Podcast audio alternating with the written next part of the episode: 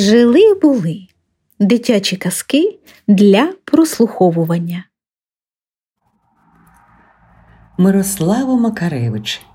Казка про вишню або вишневі мандри. Уродилася та й жила собі на березі Десни велика вишнева родина. Рік у рік усі дерева невтомно приносили багатий врожай смачних ягід. Найстарша вишня, а мала вона вже аж 25 років, дуже пишалася своєю рідною землею. Щоранку на світанку підводила вона до сонечка свої гілочки і промовляла: «Усе в нас найкраще, земля родюча, смарагдова трава милує око, а Десна зрання вітає хвилями, що їх здіймає ласкавий вітерець. Ніде в світі немає ані такого неба, ані такого сонця. Усі дерева, трави і квіти навкруги подгоджувались із вишнею. Всі-всі, крім птахів. Найбільше сперечалися з вишнею шпаки. Коли охоче ласувалися солодкою, неначе мед чорно-червоною вишнею. Тутечки, пані вишне, можливо, все і справді так, як ви кажете», – мовив найстаріший шпак. «Одначе ми знаємо й чимало інших цікавих та пригарних місць на землі». «Та ніж бо я й вам не вірю», – спогорда озвалася вишня. «Найкраще місце на землі ось тут, у нас». «Гаразд, пане вишня, тут у вас чи то в нас і справді чудово. Кажу в нас, бо ми і тут в'ємо гніздечка, виводимо пташенят. Місця ці для нас теж рідні. Проте, пані вишне, чи бачили ви коли-небудь, скажімо, море?» «Навіщо мені те ваше море, коли тут є зачарована річка Десна?» – почала дратуватися дерево. «Річка має береги», і раптово долинули до вишні голоси кількох десятків шпаків, що сіли на її гілки. А ось море, не кажучи вже про океан, безкрає, як небо. І це справжнісінько диво. Вишня обурилася: «Гей, шпаки, а чи не зажажки ви для моїх втомлених від врожаю гілок? Бач, скільки вас налетіло. Полосували, та й годі, залиште бодай дрібку іншим». Та галаслива зграя не розчула останніх слів вишні. Птахи продовжували ласувати ягодами і обговорювати маршрути майбутніх мандрів. «Восени на зимівлю слід летіти до Італії», – повчав старий шпак. «Вам, жовторотим голопуцькам, треба побачити храми древнього Риму, відвідати старовинні затишні міста на півдні країну біля вулкану Везувій. Там усе дихає давниною». «Ні, тату, гайнімо краще до Іспанії, до її храмів, парків, помаранчевих садів на березі моря», – захоплено вигукнув один з молодших шпаків. «Ой, синку, рясні помаранчеві сади є і в Італії, а також в Туреччині та на півночі Африки, де ми зимували позаторік».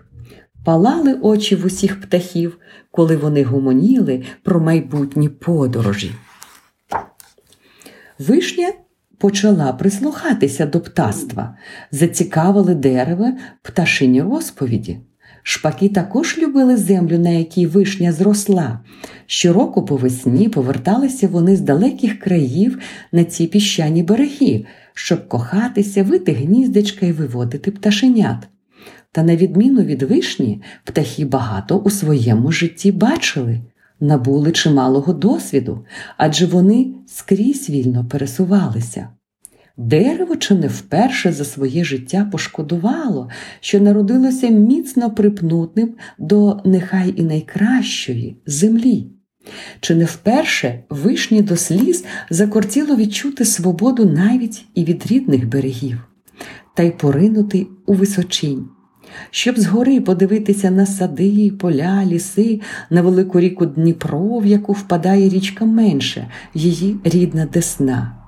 Помилуватися чудомістом, стародавнім Києвом із золотими маківками храмів і вежами хмарочосів. І, звісно, побачити Що таке море-океан, високі гори і водоспади? Адже саме про все це так весело ще раз по раз щебечуть шпаки.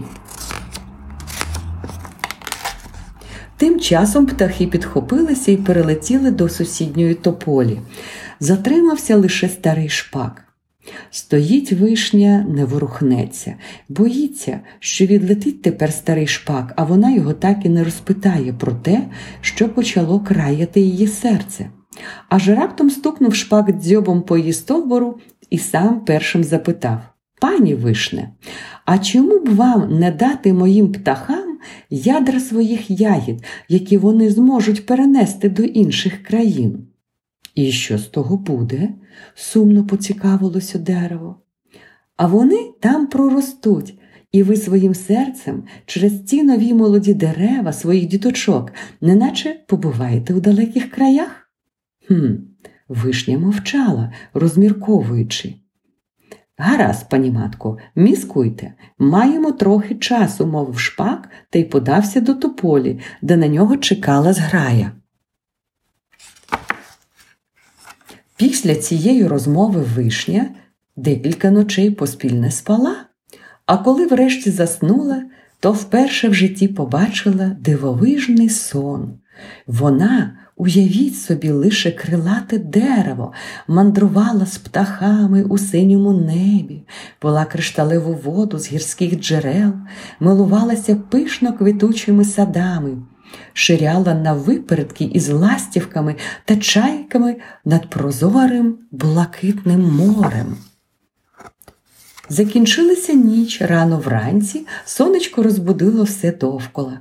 Шпаки полюбляли снідати на знайомій вишні. Щойно птахи розпочали смакувати ягодами, як дерево звернулося до них.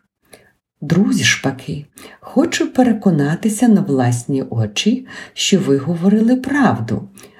Тож я вирішила прислухатися до старого шпака і дати вам із собою ядра своїх ягід, щоб ви їх посадили у найкращих місцях на своєму шляху». Вся пташина зграя дуже зраділа. «Ура, пані вишне, летімо!» Минуло літо. Яскраве червоно-жовте палахкотіння осені було знаком, що прийшов час птахам збиратися до вирію.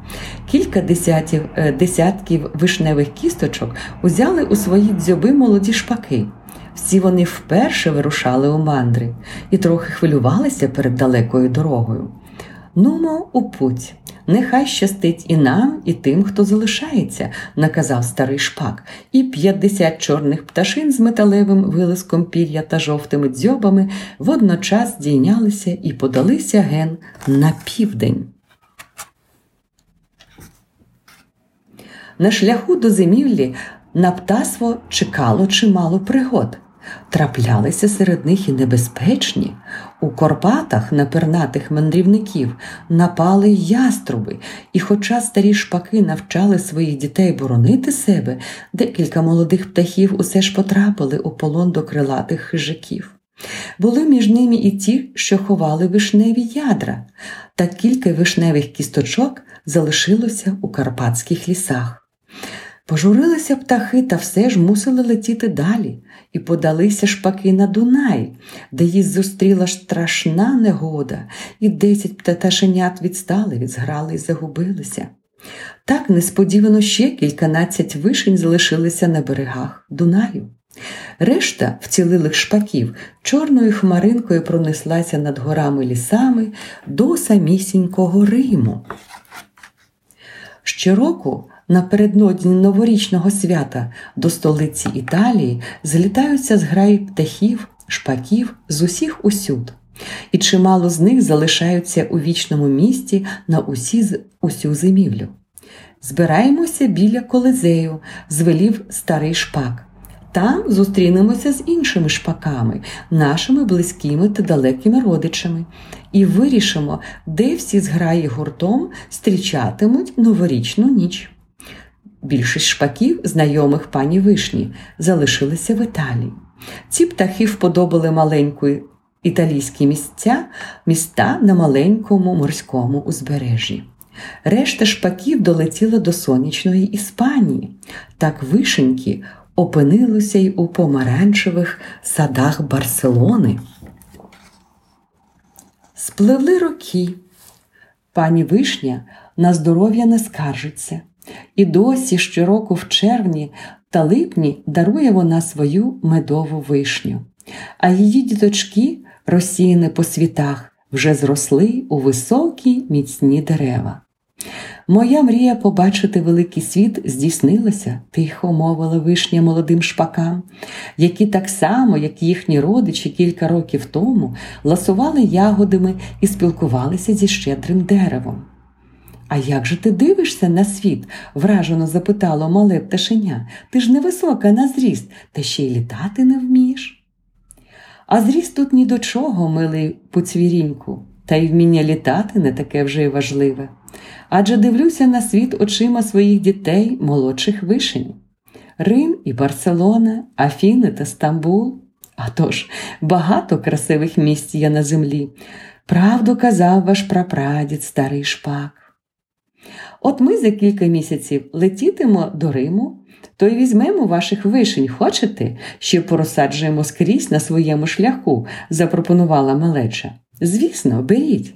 Нехай знають і в далеких країнах про вишневі сади на Десні. І завітають до нас у гості, але тільки з добрими намірами». Відтоді шпаки з усіх куточків світу з вуст у вуста передають розповідь про дивовижно прекрасний край і про чудо дерево, щиро залюблено не лише у рідну землю, але й у цілий світ.